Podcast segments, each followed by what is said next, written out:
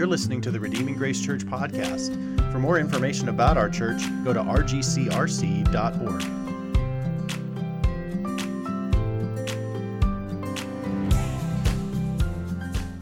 Um, so the book of Genesis starts with this big, glorious, amazing, magnificent God who is just existing kind of out in his own. and he creates this world, he creates this universe, and fills it with life, and then puts Adam and Eve, these first two human beings, in charge of this world and gives them a commission to image him in the world, to spread his glory and his fame among all of the creation, and to oversee it with the goodness that they have received from God. And then human sin comes into the world. There's a rebellion that happens. Adam and Eve disobey God, and human sin uh, now begins to permeate and destroy everything that the world has made. Humanity is still made in God's image, the world is still good, but now it's corrupted by rebellion came through Satan and then through sin into the human race. And now human race is at odds with God. There's this war between God and his creation uh, that begins, and they're banished from the garden. They're given a sentence of death, and yet they're given this promise that a seed of the woman will crush the seed of the serpent, that one day all that's wrong and broken will be undone and will be restored, and it will be done by God in response to a promise, and it will come through the seed of a woman. Well, evil just continues to spread, humanity gets worse, and God cleanses the world with a global flood. It starts with like a new family, a new Adam, so to speak, in, named Noah and his family. But sin begins to permeate everywhere, and humanity actually gets to such a point that they want to rival God. They want to build a tower up to heaven, in a sense, to dethrone God, to rival God, to make something great of themselves apart from God. And so God confuses their languages and scatters them all over the world. And, uh, and, and then what we have is we have this all of a sudden, after all of these massive cosmic events of creation and flood and scattering, we then zero in on a 75 year old man named Abraham. And God says, I am going to do my redemptive work through you and through your family. Through all the nations of the earth will be blessed through you. You will get land and you will have seed and you will have blessing. And in you all the nations will be blessed. And we have that in Genesis chapter 12. And we have Abraham who believes God, just believes this promise. He doesn't have any kids.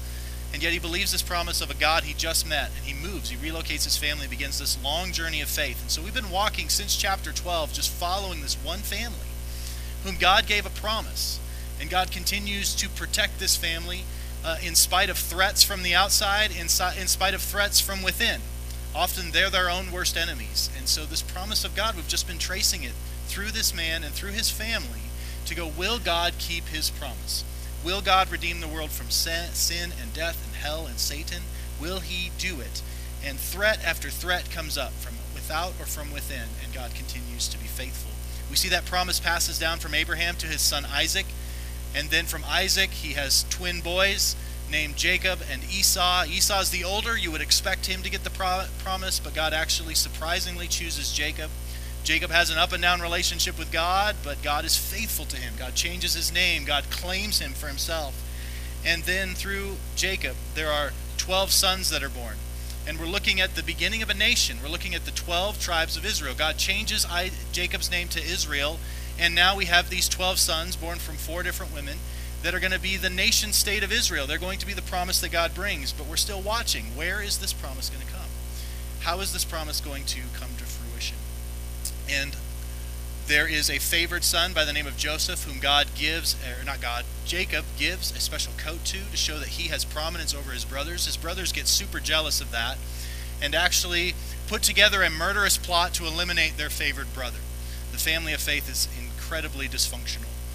There's favoritism in the family, there's rivalry, there is conceit, there is this dream that Joseph has that he's going to have prominence and leadership over his brothers and they, in chapter 37 of Genesis, throw him in a pit, planning to put him to death.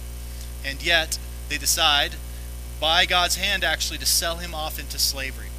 They mistreat him, they abuse him, they plan to kill him, but eventually they sell him off into slavery, and he goes down into Egypt and is enslaved. And we get these two pictures. We get the ten brothers, they're still in the land of promise, um, and they're being blessed in many ways, but they're also a total mess morally there's still all kinds of brokenness and sin. We see that in Judah. And then we've been following Joseph. Joseph was sold into slavery into Potiphar's house, and then through a false accusation, he is thrown in prison. He's thrown in prison. And then in prison, he begins to flourish in prison. and these two uh, government officials are thrown in jail for a conspiracy against Pharaoh.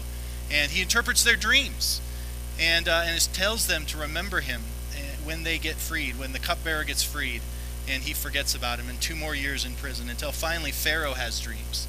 And the cupbearer remembers Joseph, and Joseph is brought into the palace. He's cleaned up, he's shaven, he's looking good, he's looking, he's looking like he's ready for church, right? He's come before Pharaoh, he's looking great, and uh, and he interprets the dreams. And there's these seven years of plenty that are going to come to Egypt, followed by seven years of famine. And Joseph gives him some good counsel and says, "Get a man who will help you store up the good blessing in the seven years, so that then you'll have provisions in the second seven years." Pharaoh is impressed with Joseph, and Joseph now goes from being in the prison to the palace. He's now second in command, and you've seen God working this out. How is God going to use this family to bring about his promises? And now we see everything set up. We have these, these brothers that are in the land of Canaan, and the famine is about to hit, and we have Joseph in this place of prosperity and prominence in Egypt. And the whole world is now depending on Egypt to feed them. We have the setup now of this huge reunion between these brothers who have mistreated their brother in horrible ways, and they're going to need to go to him now.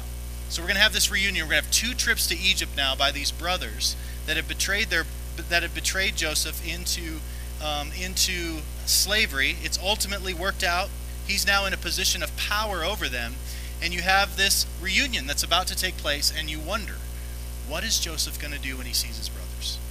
Brothers that wanted to kill him, brothers that decided to sell him into slavery. Think of all that has gone on in Joseph's life over the last 21 years.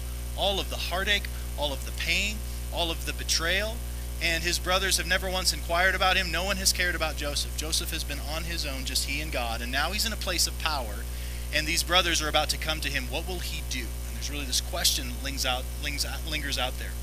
Will Joseph be a man of revenge and retaliation, or will there be a reconciliation? That's really the point of this message here is that when Joseph finally meets the people that have wronged him the worst, that he's had two decades to think about what they've done to him. Now, when he encounters them and he's in a position of power over them, will it be revenge or will it be reconciliation? What will happen to Joseph? We've seen Joseph's character tested again and again.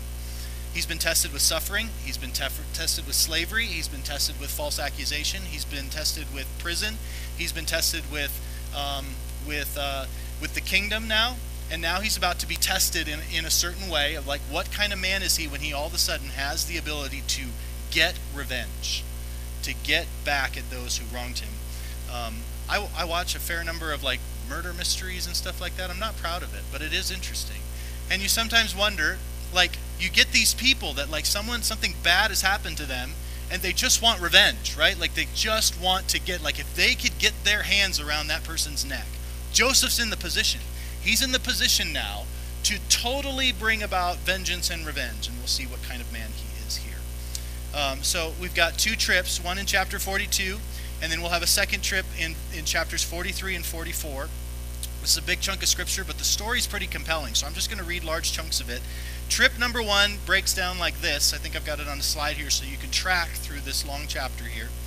Um, trip number one is going to be to Egypt without Benjamin.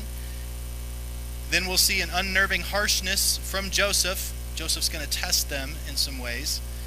And then we have uh, a return with Joseph's money, and then Reuben offers his offspring as a substitute. Okay, so just so you kind of know the major movements of this chapter, let's now read it, and I'll pause and, after each one of these and make some comments so you can kind of navigate the story. So here we go.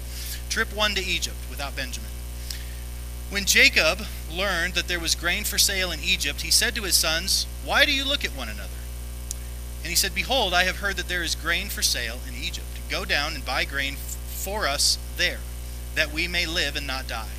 So ten of Joseph's brothers went down to buy grain in Egypt. But Jacob did not send Benjamin, Joseph's brother, with his brothers, for he feared that harm might come upon him. Thus the sons of Israel came to buy among the others who came, for the famine was in the land of Canaan. All right, so jo- Jacob is a bit of a cranky old man. You're going to see that throughout this chapter. He's kind of cranky for the next few chapters. He's still grieving the loss of his son Joseph. He believes that Joseph is dead. And he's and his beloved wife Rachel is dead. And and so he's only got one son from Rachel left, which is Benjamin. These are the ten brothers that go down there. These are the ten brothers that sold Joseph into slavery. So this is the exact two characters in, in chapter 37 that are going to be brought into conflict. And Benjamin is this key player. He kind of becomes the pawn in this whole thing. Jacob wants to keep him with them, and then you're going to see that Joseph wants them to bring Benjamin, and then they're going to have to persuade their father to send Benjamin. Like Benjamin is going to be kind of the key component to the future of this family. The key to reconciliation is going to kind of be centered around how these guys deal with Benjamin. And so uh, Jacob's a bit cranky here. Benjamin's the key to the story. He's not sent. There's just a mistra- mistrust from Jacob of his sons. He just doesn't trust these ten boys at all. Let's look at verses 6 through 24. An unnerving harshness from Joseph. Now watch this. Just this is such a mas- masterful story. Just watch all the nuances of this right here. Now Joseph was governor over the land. He was the one who sold to all the people of the land. And Joseph's brothers came and bowed themselves before him with their faces to the ground. Ah, that's a fulfillment of the dream. Joseph saw his brothers and recognized him, but he treated them like strangers and spoke roughly to them. Where do you come from? he said. They said, From the land of Canaan, to buy food. And Joseph recognized his brothers, but they did not recognize him. And Joseph remembered the dreams that he had dreamed of them. And he said to them, You are spies. You have come to see the nakedness of the land. They said to him, No, my lord, your servants have come to buy food. We are all sons of one man. We are honest men. Your servants have never been spies. He said to them, No, it is the nakedness of the land that you have come to see. And they said, We, your servants, are twelve brothers, the sons of one man in the land of Canaan. And behold, the youngest is with uh, youngest is this day with our father, and one is no more. But Joseph said to them, As it is, as I said to you, you are spies. By this you shall be tested. By the life of Pharaoh you shall not go from this place unless your youngest brother comes here. Send one of you, and let him bring your brother while you remain confined, that your words may be tested, whether there is truth in you. Or else, by the life of Pharaoh, surely you are spies. And he put them all together in custody for three days. On the third day, Joseph said to them, Do this, and you will live, for I fear God. If you are honest men, let one of your brothers remain confined where you are in custody, and let the rest go and carry grain for the famine of your households, and bring your youngest brother to me, so your words will be verified, and you shall not die. And they did so. Then they said to one another, In truth, we are guilty concerning our brother, in that we saw the distress of his soul when he begged us, and we did not. This is why distress has come upon us.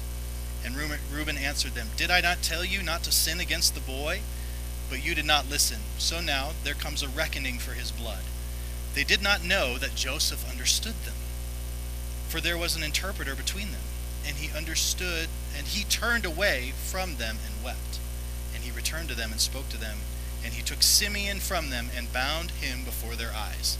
So you see this drama, right? These ten brothers have come. They don't recognize Joseph, but he recognizes them and he plays the Egyptian card. He goes ahead and just plays the card here, and uh, and they aren't picking up on it, but he's picking up on what they're doing. So again, like we said, this is a fulfillment of the dream. Joseph himself understands this. Um, he's 17 when this dream happened. He's roughly 38 years old now. So he's remembered this dream, and now they're bowing down to him just like they said they never would. The reason they wanted to put him to death was so that they, that dream wouldn't come true. This is incredible odds that Joseph would happen to be the one who encounters them, would be the one that they do business with. Egypt, Egypt's a big country. You can imagine it would be pretty random which guy you're dealing with, but God in His providence brings the ten brothers right in front of him. Um, this is a, a, reality that Joseph's going to exploit. Um, there's a harsh accusation that causes them to reveal valuable information to Joseph. Just notice that. He accuses them of being spies, which, if you think about it, a whole family sending 10 sons in one group and going, yeah, you're all from one dad, right? Like he sent all of you. Like it does look kind of suspicious. And in his challenge, he gains information from them. He gains information that they have a father. He realizes his dad's still alive. Praise God. His beloved father is still alive. He hasn't heard about him in forever. And he learns that his younger brother is still alive. He knows that he and his brother, as the sons of the favored wife, that his younger brother, maybe he's faced the same fate. Maybe his brothers killed him off too, but no, his brother's alive. And his brother's with his dad, and so this overwhelms Joseph as he thinks about this. and he tests them, and they tell the truth. That's really the first test here. Is like, will these men be honest? They've never been honest. They've been lying to their father. They've been lying about what happened to Joseph. Will these men be honest? And in this first test of harshness, he gets valuable information from them and realizes that maybe there's a little bit of a change in them. Honest. We're not here as spies. And he realizes and gains all of this important information. This is a little bit of a mini version of his own experience. He kind of puts them through a miniature version of what he's been through, right? Which is a false accusation and an imprisonment. They kind of get to feel a little bit of the consequences of their actions on him. And on a much smaller scale, they get to experience a little bit of what Joseph's experienced a little bit, which is a false accusation and an imprisonment.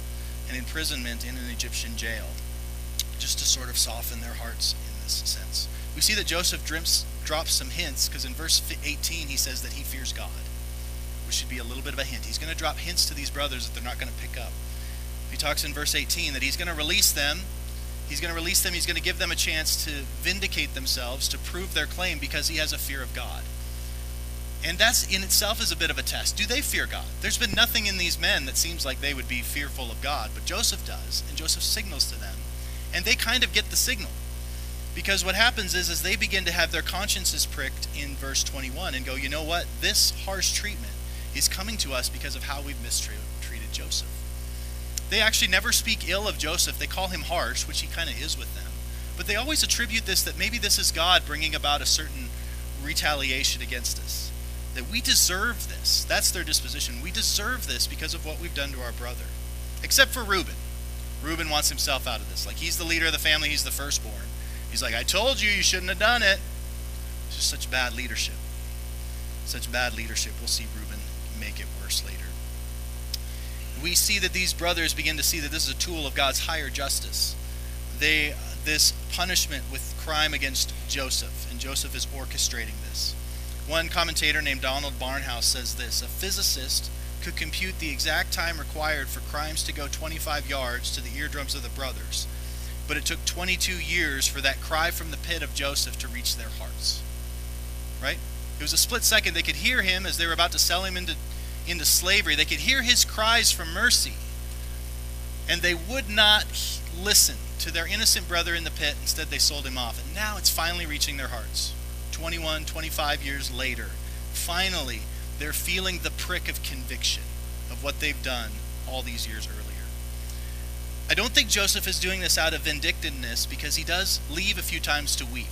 He has a deep heart for his brothers, and he has a deep heart for his family.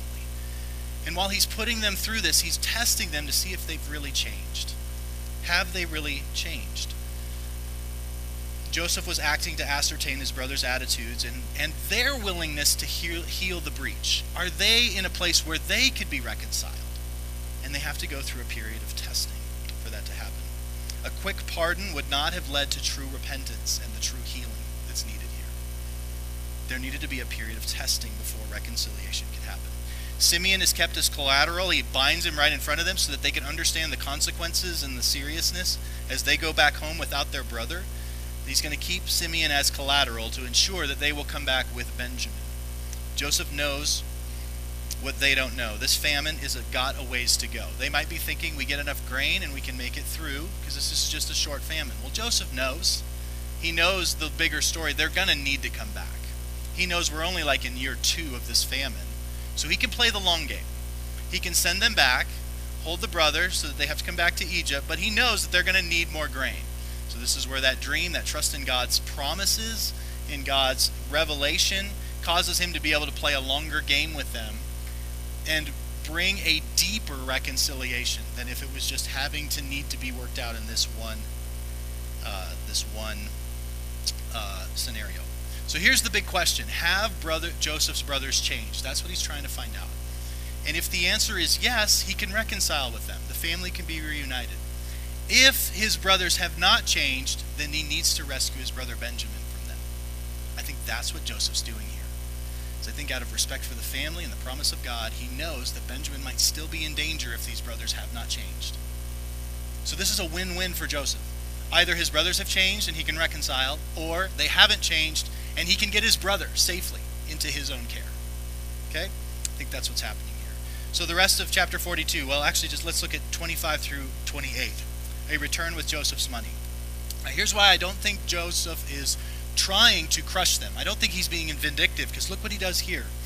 Joseph gave orders to fill their bags with grain and to replace every man's money in his sack and to give them provisions for the journey. So he gives them the money back for their money and gas money. He paid for their trip and gave them the grain and the money back. This was done for them. This is just grace. Then they loaded their donkeys with their grain and departed. And as one of them opened his sacks to give his donkey some fodder at the lodging place, he saw his money in the mouth of the sack he said to his brothers, My money is back in has been put back. Here it is in the mouth of my sack. At this their hearts failed them, and they turned trembling to one another, saying, What is this that God has done to us? So they attribute this to being God.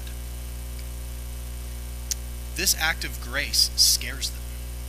You ever been in that spot where grace is actually scary? Like, it'd be easier to get what I deserve, but the fact that I didn't get what I deserve, that's actually a little more unnerving, right? When someone gives me grace, then I really don't know what to do with that, right? that's what happens. They're encountering grace here.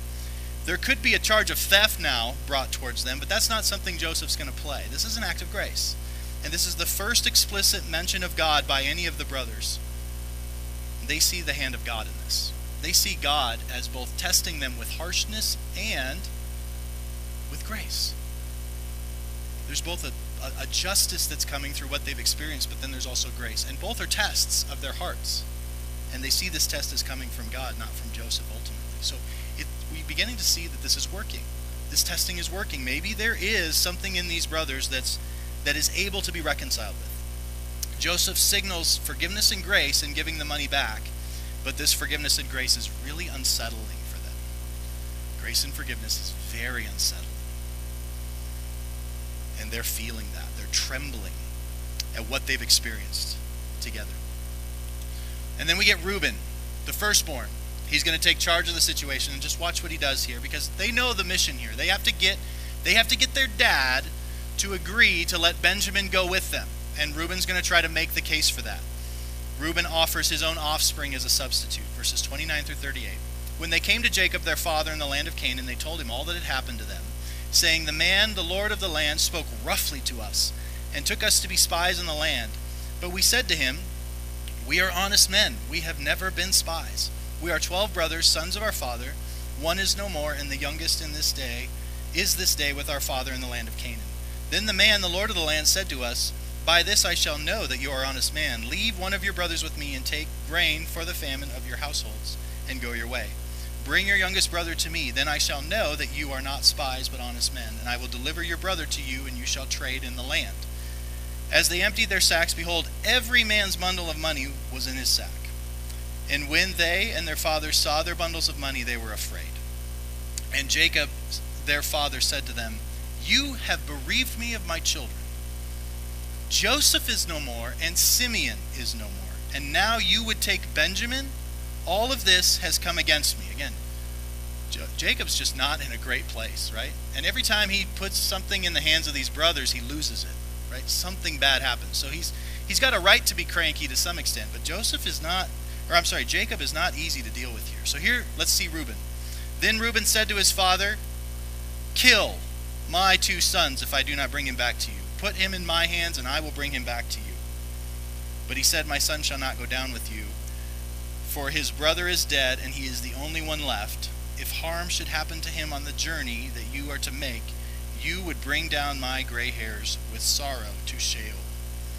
So now at least they're honest in retelling the story to Jacob. They could make up a story going, yeah, Simeon wandered off. I guess a bear got him. Which is sort of what they did with Joseph, right? Hey, here's a bloody. At least they're honest with their father, even though it doesn't look good for them. So there is, there does seem to be improvement here. But Reuben who wanted to distance himself from the guilt of the brothers earlier in the chapter. Like, I told you not to do this. Well, now what he's doing is instead of offering himself as a guarantee for his brother's safety, he's like, why don't you kill my two boys? He's putting other people responsible for his actions. Like, this is, this, this is kind of, this is not great. This is not great leadership on Reuben's part. And what grandfather is going to put his sons, his grandsons to death? their reputation is coming back on them, and they've cost Joseph, Jacob two sons. There's no way that Jacob is going to allow precious Benjamin to be taken with them, especially if this is the kind of man that's in charge, Reuben. Reuben makes a silly, hasty vow regarding his sons. Of course, this is empty and foolish and shameful. I think Jacob sees right through this. This is not a genuine offer from Reuben. And who would say that? Who would say that? Kill my kids if I don't come through. No, kill me. Like, put yourself on the line, Reuben, for once. He's always pushing the buck on the responsibility on somebody else. We're never going to see another word from Reuben ever again. This is it. He is done as leader of the family. He's still going to be part of the family, but you're going to see someone else here in the next section step up into the leadership role of the family. It's going to be really significant. Okay, so that's trip number one. Now we're set up for trip number two. Look at chapter 43, 1 through 15. And I want you to notice a parallel. So this trip is going to take two chapters, but you see a parallel. A trip to Egypt without Benjamin in trip 42. Now they're going to have Benjamin go with them. Instead of harshness, they're going to experience kindness. And uh, when they return, it's going to be not Joseph's money, but Joseph's cup. And spoiler alert, jo- Judah is going to offer himself. Whereas Reuben is the leader of the family who offers others. Judah is going to offer himself as a substitute. Let's look at it.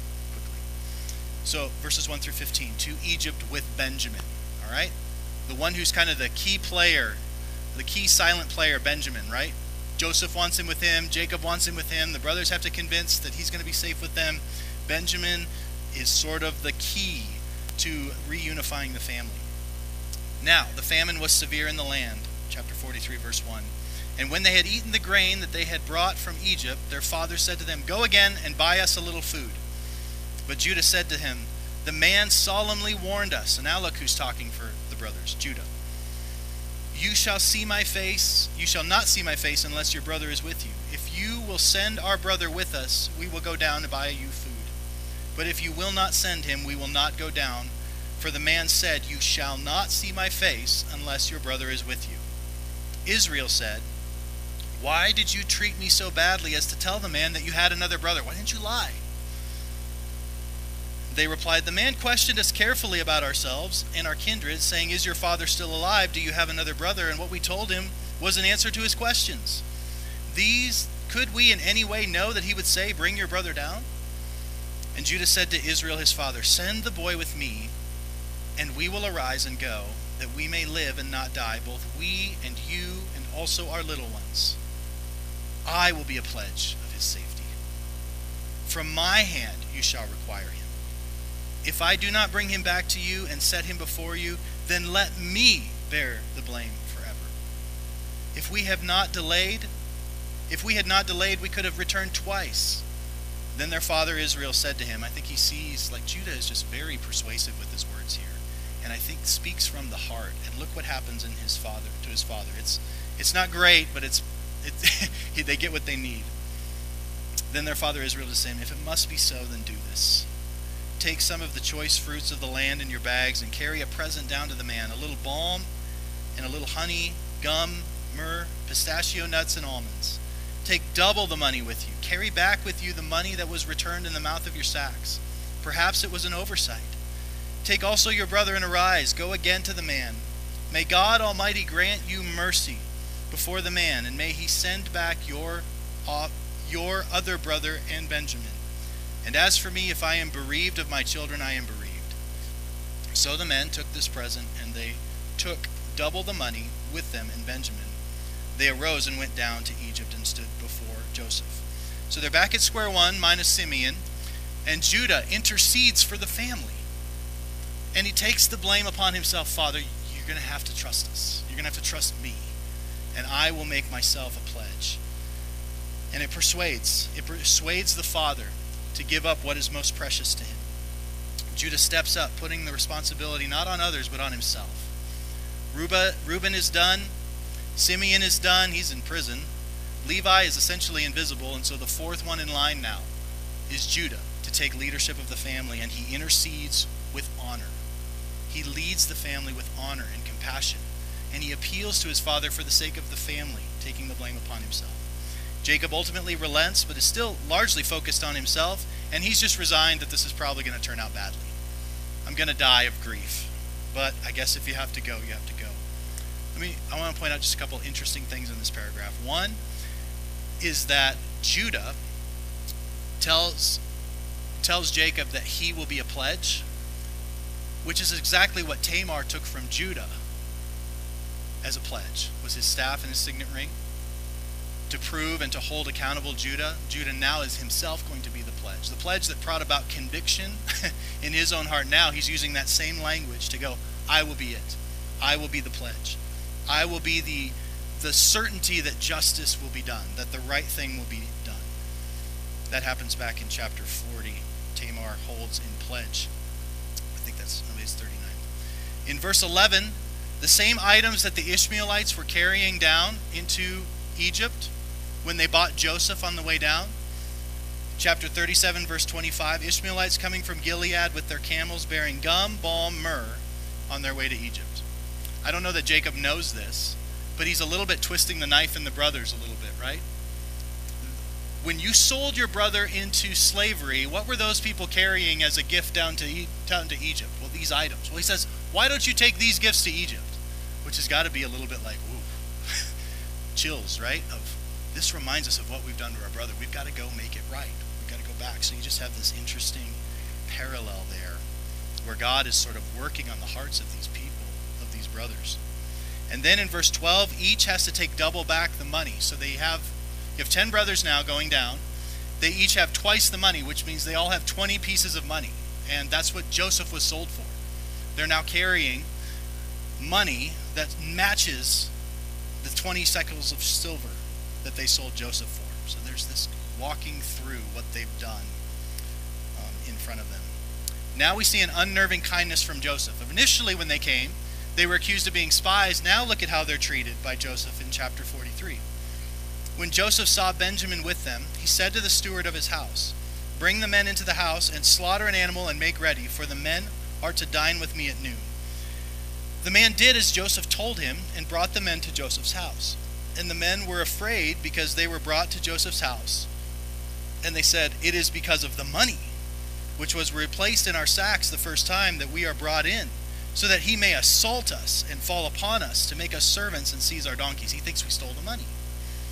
So they went up to the steward of Joseph's house and spoke with him at the door of the house and said, O my lord, we came down the first time to buy food and when we came to the lodging place, we opened our sacks, and there was each man's money in the mouth of the sack, our money in full weight.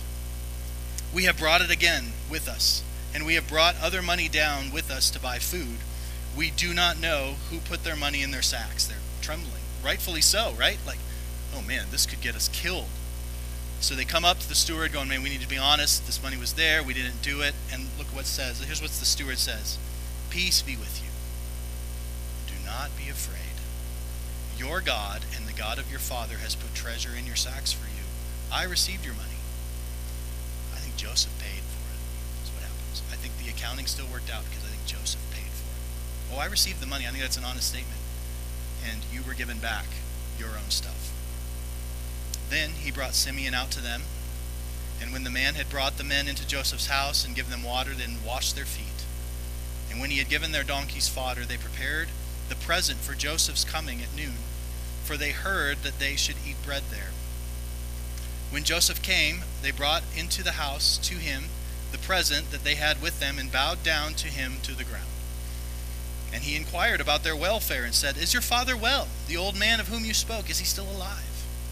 They said, Your servant, our father, is well. He is still alive. And they bowed their heads and prostrated themselves.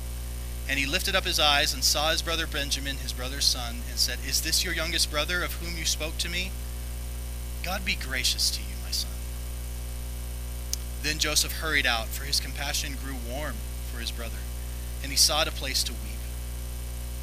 And he entered his chamber and wept there. Then he washed his face and came out, and controlling himself, he said, Serve the food. They served him by himself, and them by themselves, and the Egyptians who ate with them by themselves, because Egyptians could not eat with the Hebrews. Uh, that'll be important.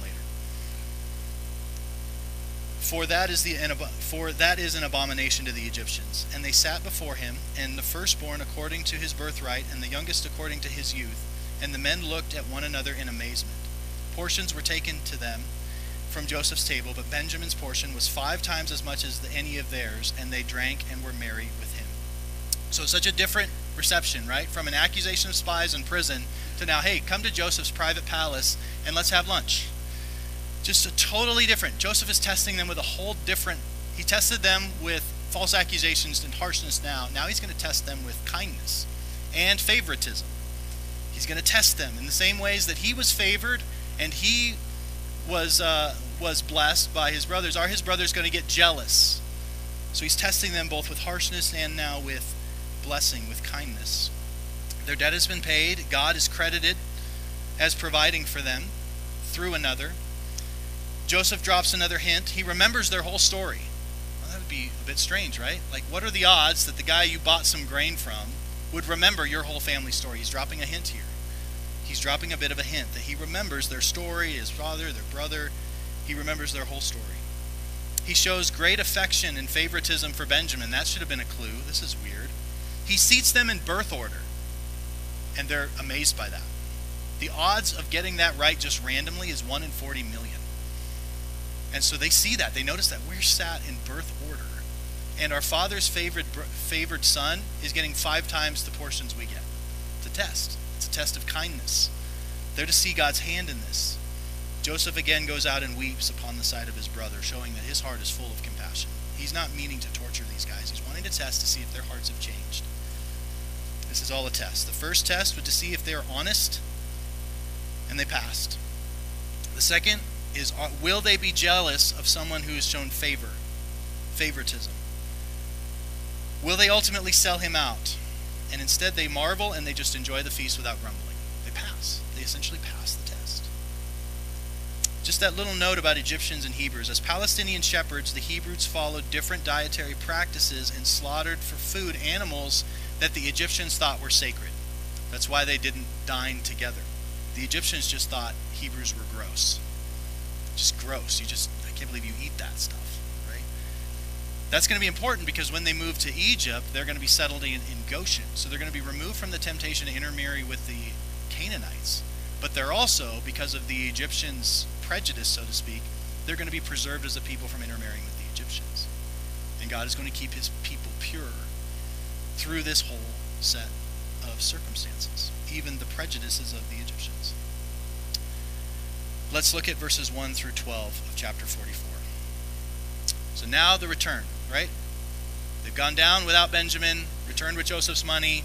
They were tested with harshness. Now they've gone to Egypt with Benjamin. They've reserved, they've had unnerving kindness from Joseph, and now they're going to return, but there's a, a twist. There's another twist that Joseph has for them. Look at verse 1. Then he commanded the steward of his house, fill the men's sacks with food, as much as they can carry, and put in each put each man's money in the mouth of his sack. He's going to do that again because it's fun. And he put and put my cup, the silver cup. So just to be specific, this is not his ordinary drinking cup. This is like his special royal cup. In the mouth of the sack of the youngest, with his money for the grain. And he did as Joseph told him. And as soon as the morning was light, the men were sent away with their donkeys. They had gone only a short distance from the city. Now Joseph said to his steward, Up, Follow after the man, and when you overtake them, say, Why have you repaid evil for good? Is it not from this that my Lord drinks, and by this that he practices divination? You have done evil in doing this. Be aggressive with them. Like you can almost maybe see Joseph a little smirk. Chase him down. Give him a hard time. Give him a hard time. Here we go. They said to him, um, but when, verse 6, when he overtook them, he spoke to them these words. They said to him, Why does my Lord speak with such words as these? Far be it from your servants to do such a thing. Behold, the money that we found in the mouths of our sacks we brought back to you from the land of Canaan. How then could we steal silver or gold from your Lord's house? Whichever of your servants is found with it shall die. They should not say that. They've already rendered a judgment. If anyone finds, if you find it, that brother will die. We're just so sure that we're innocent. And we also will be the Lord's servants. Then you can enslave the rest of us death penalty for the one who has it, enslavement for the rest of us. He said, Let it be as you say. He who is found is found with it shall be my servant, and the rest of you shall be innocent. So the steward, the guy that chases them down, goes, Let's back it up a bit. Just one will be slave. We're not doing any killing today. Then each man quickly lowered his sack to the ground, and each man opened his sack. And he searched. And you get the drama here. Beginning with the eldest. Beginning with the eldest and ending with the youngest. And the cup was found in Benjamin's sack. So you just see the drama here, right? Like chasing them down. They're so confident they haven't done anything wrong. They're looking out for each other. They're actually unified as brothers here. They're looking out for each other. This is good. And they're willing, like, bring justice. Bring your harshest justice. We're men of integrity now. And so from the oldest to the youngest, because I, I, imagine they probably know where the cup is, right? Just going to go through all of them. And I can imagine as they go through each sack, each the brothers are gaining in confidence. Like, oh yeah, this is going to work out. And then, no, not Benjamin. No. Would have just made their hearts sink. And here's the temptation. Here is the trial. They have already been told that only the one who's found with the cup will be brought back and brought into enslavement. The others may go. Now it's a test. Will these brothers bail on their brother when it's advantageous? They did it with Joseph. Looking out for their own interests, they'll sell Joseph out. Will they sell Benjamin out? The stakes are much higher now. We're talking about the livelihood of the rest of their family. Will they sell out Benjamin? And here's what happens, verse 13. Then they tore their clothes, and every man loaded his donkey, and they returned to the city. When Judah and his brothers came to Joseph's house, he was still there. They fell before him on the ground. Joseph said to them, What deed is this that you have done? Do you not know that a man like me can indeed practice divination? In other words, I can make life really bad for you. you stole from the wrong guy. And Judah said, What shall we say? Now look who's speaking up now for the family. Look at this. This is the longest speech in Genesis, and it's given to Judah. And just listen to the sweetness of this. Listen to the heart of this man as he steps up in this tremendous situation. Just watch Judah here. This is, the rest of this chapter is just a speech of Judah. Now listen to this. Judah said, What shall we say to my Lord? What shall we speak? Or how can we clear ourselves? God has found out the guilt of your servants. Behold, we are my Lord's servants, both we and he also in whose hand the cup has been found. But he said, Far be it from me that I should do so. Only the man in whose hand the cup was found shall be my servant. This is Joseph speaking. But as for you, you go up to your father. You're free to go. They have the opportunity right in front of them to be rid of Benjamin, to be rid of these favored sons, and to live in prosperity. They just have to break their father's heart. That's really all that they have to do, which they're good at. They've done that before. Here it is. It's all served up to them by Joseph. And here we get Judah. Then Judah went up to him and said, Oh, my Lord, please, let your servant speak a word in my Lord's ears, and let not your anger burn against your servant. For you are like Pharaoh himself. My Lord ask his servant, saying, Have you a father or a brother? And we said to my Lord, We have a father, an old man, and a young brother, the child of his own age, his old age. His brother is dead, and he alone is left of my mother's children, and his father loves him. Then you said to your servants, Bring him down to me, that I may set my eyes on him. We said to my Lord, the, bro- the boy cannot leave his father, for if he should leave his father, his father would die. Then you said to your servants, Unless the youngest brother comes down with you, you shall not see my face again. When we, we went back to your servant, my father, we told him the words of my Lord. And when our father said, Go again, buy us a little food, we said, We cannot go down. If our younger brother goes with us, then we will go down. For we cannot see the man's face unless our youngest brother is with us. Then your servant, my father, said to us, You know that my wife bore me two sons. One left me. And I said, Surely he has become torn to pieces. And I have seen, I have never seen him since. If you take this one also from me, and harm happens to him, you will bring down my gray hairs in evil to Sheol. Now, therefore, as soon as I come to your servant my father, and the boy is not with us, then as his life is bound up in the boy's life, as soon as he sees that the boy is not with us, he will die. And your servants will bring down the gray hairs of your servant our father with sorrow to Sheol. For your servant became a pledge of safety for the boy to my father, saying, If I do not bring him back to you, then I shall bear the blame before my father all of my life. Now, listen to this, verse 33. Now, therefore, please let your servant remain instead of the boy as a servant to my Lord, and let the boy go back with his brothers. For how can I go back to my father if the boy is not with me? I fear to see the evil that will find my father. Just a sweet speech, just recounting. Like, we have done everything you've asked of us. And if you have to keep someone, keep me. If you have to take a life, if you have to take a slave, if someone must pay for this, let me pay for it.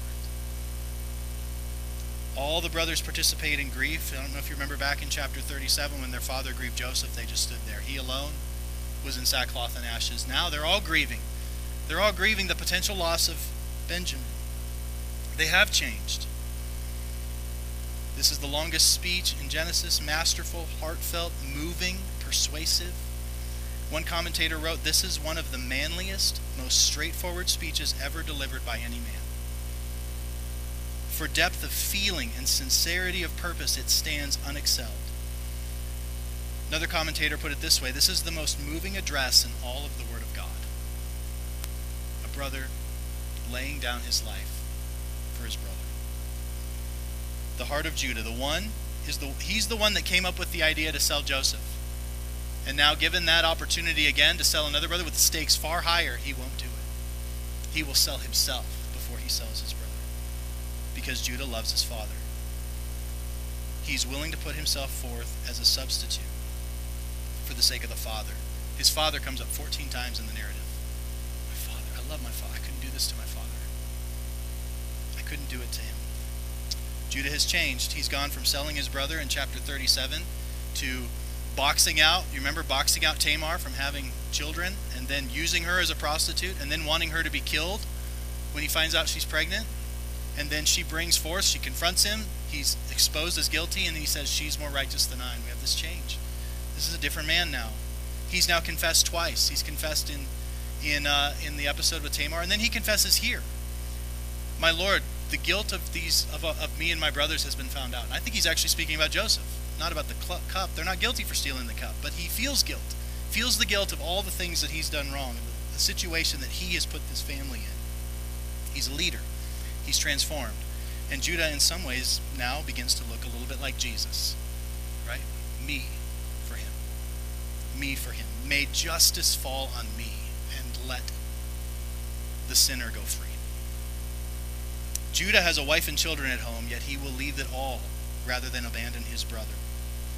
He will henceforth be a slave if only Benjamin would be free. Was ever there a love like this? One person put it this way What must Benjamin have felt when he heard his older brother conclude his speech with this proposal? that he never thought would have ever been made by this brother. To have this brother say these kinds of things for you, what would this have done to Benjamin's heart? Perhaps the annals of the whole world could not produce an instance so heroic and disinterested in his own well being than this man. And what is it like to be Joseph hearing this? The brother who sold you out is now saying this, looking in the eyes of the man who betrayed you, going, No, not, not him, me. What would this do in Joseph's soul? We'll see that next week, so we're going to have it to be continued. And you'll see what happens to Joseph when he sees and hears the moving heart of his brother, his brother willing to give his own life.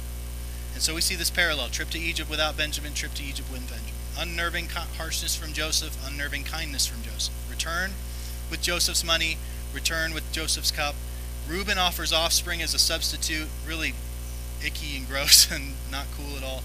Judah offers himself as a substitute. You just have the most beautiful picture in the world, right? You have just this beautiful willingness to lay himself down. And I have three takeaways for us, and we're done. I want you to notice this thing. This is kind of a long one, this first one. Justice and mercy, discipline and grace, suffering and celebration go hand in hand.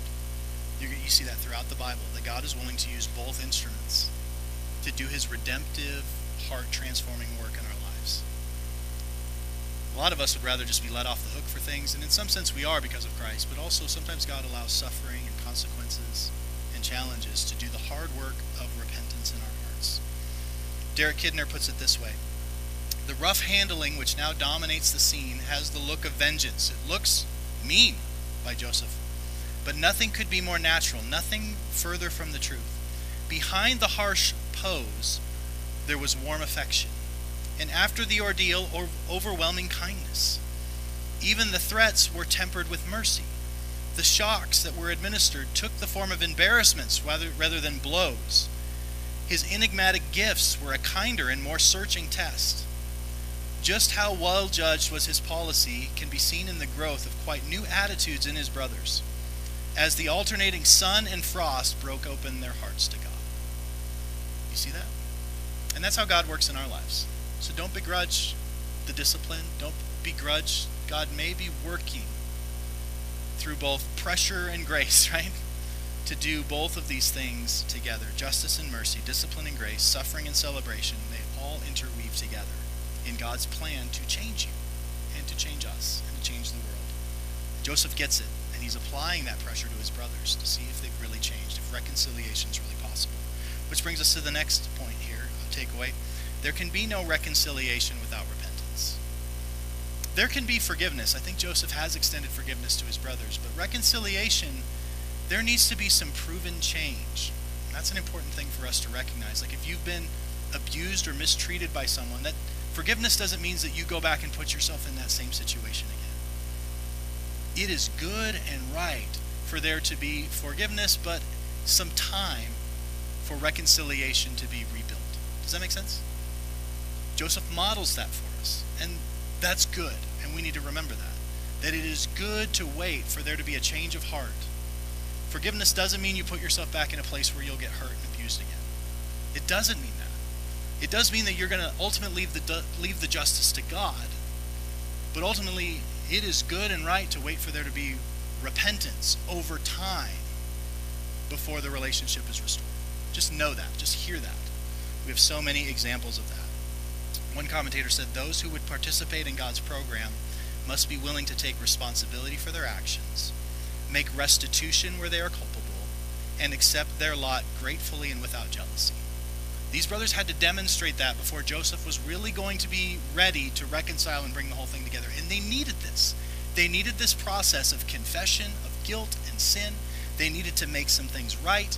They needed to prove before Joseph was then able to put things back together. Lastly, we see a Christ shaped pattern in both Joseph and Judah. Joseph is a type of Christ as the sovereign, righteous Lord. He's exercising lordship over this situation. He has the ability to control the situations, he has his levers on things, and he is working things out for the good of the family. He's working things out for the good of the people. Judah is a type of Christ in being a sacrificial substitute. He's willing to stand and take the justice that someone else deserves, the punishment that someone else deserves. And so now we have this meeting. Like all of these chapters that we've been spending time is to bring us to this moment where we have Judah and we have Joseph face to face. The righteous Lord and the selfless substitute. Because in Christ, that's what we get. We needed both of these pictures to save the people of God. The people of God were needing to be rescued by a Lord and a Savior. I think that's why God does this. Joseph's going to become the functional firstborn. Judah's going to be the substitute. And I think God splits them up because in this narrative we're supposed to see that how both are needed for salvation of God's people. We need both a Savior and a Lord. We need someone to stand in our place before a holy God and take our punishment.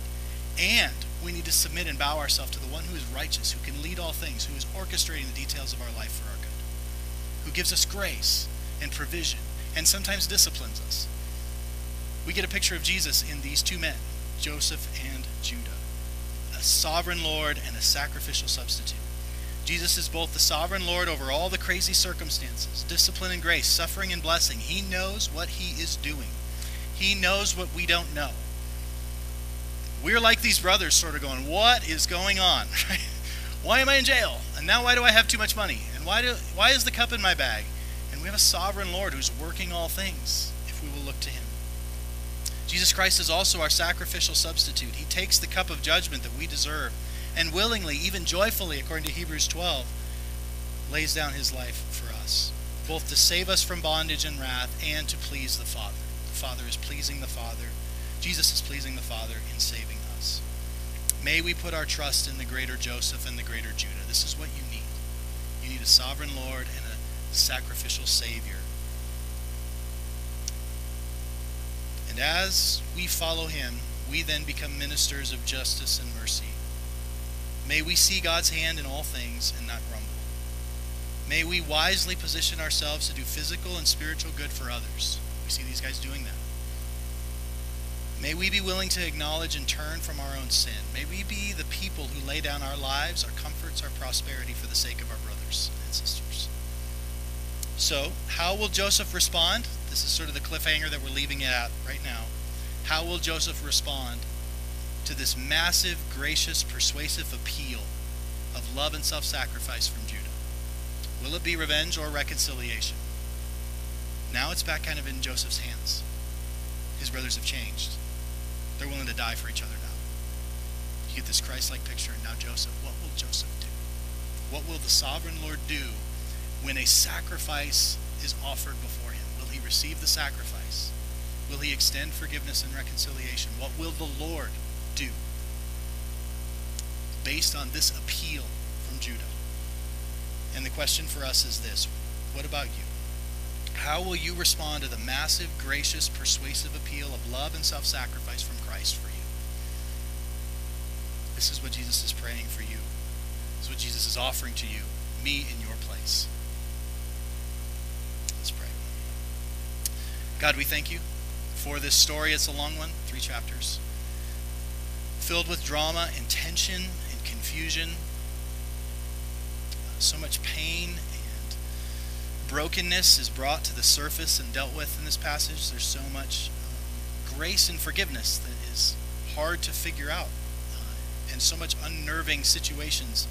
And so, God, while the details are different, we find ourselves in that same uh, position often. And so, Lord, I pray that you would help us to see our sovereign Lord and our sacrificial Savior in Jesus Christ, and that we would trust in Him. That all of the promises of God find their yes in Jesus Christ. It took both Joseph and Judah doing what they did to bring about the salvation of God's people in a temporary sense, and we thank you that in one person we get both Savior and Lord. We get both Joseph and Judah to the infinite degree.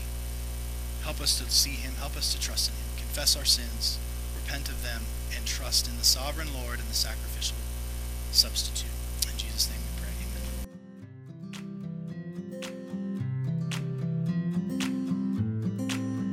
Amen. Thank you for listening to the Redeeming Grace Church podcast.